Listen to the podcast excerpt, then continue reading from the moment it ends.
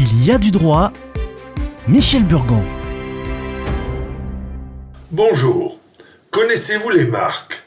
Depuis le début des années 2000 et la loi portant modernisation de la justice, les modes alternatifs de règlement des conflits font partie du droit français sous le nom de MRAC, marque.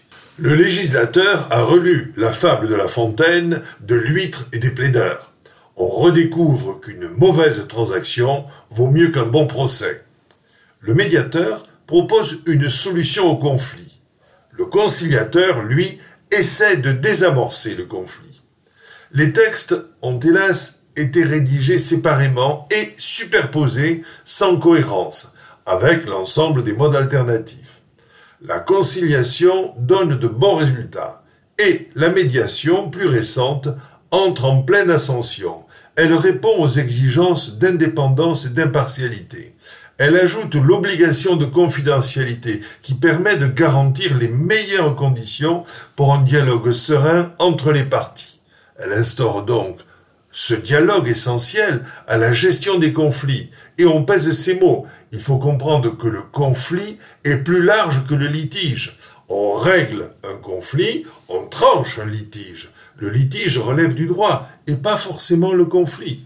Le procès favorise le combat et la victoire de l'un sur l'autre, alors qu'un marque va orienter les parties vers la recherche d'une solution comprise et acceptée sans victoire de l'un sur l'autre.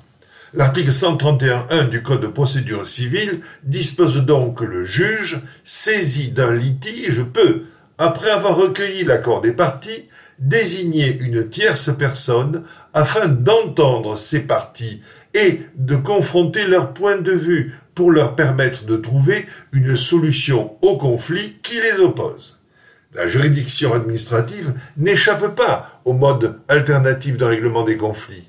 Ces derniers se développent depuis un siècle au moins dans de nombreux services publics afin d'améliorer les rapports entre administration et administrés. Le médiateur de la République, créé en 1973, est une forme ancienne de la médiation publique, mais les exemples historiquement plus anciens sont nombreux. La plupart des grandes entreprises, les banques, les assurances, proposent un service de médiation. C'est donc une tendance lourde qui accompagne la modernisation de la justice vers une réorientation en vue d'une déjudiciarisation. Un premier palier s'impose lors de la définition du conflit ou du litige. Y a-t-il une solution juridique? Nombre de conflits se révèlent sans solution juridique parce qu'aucune faute ne peut être établie. Dans ce cas, le conciliateur doit faire comprendre l'inutile action en justice, faute de pouvoir établir une injustice. D'autres nécessitent une solution juridique et ne présentent pas de difficulté à être tranchées, mais une partie croit pouvoir défendre une situation fautive ou minimiser sa responsabilité, alors, que l'autre pense l'inverse. Le conciliateur doit faire comprendre qu'un jugement n'est pas une loterie et que les magistrats jugent sur des pièces certaines et non ambiguës, en appliquant des lois claires et précises, et donc montrer au plaideur que face à une issue judiciaire certaine, une transaction rapide fera gagner du temps et des frais.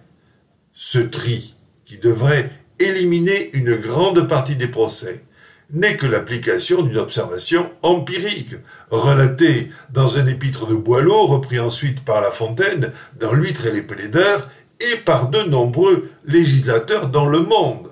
Pourquoi résister à l'irrésistible? Pourquoi soutenir l'improuvable? Être amené à développer tous ces arguments pour un avis sage et non passionné peut apporter beaucoup tant au plaideur qui, malgré une sincère bonne foi, aurait un dossier difficile à constituer et à prouver, tant qu'à son adversaire qui peut être, lui, de mauvaise foi, mais pourrait s'abriter derrière le mauvais dossier de celui qui l'attaque. Mais il n'aura jamais de tranquillité. Alors, à la semaine prochaine.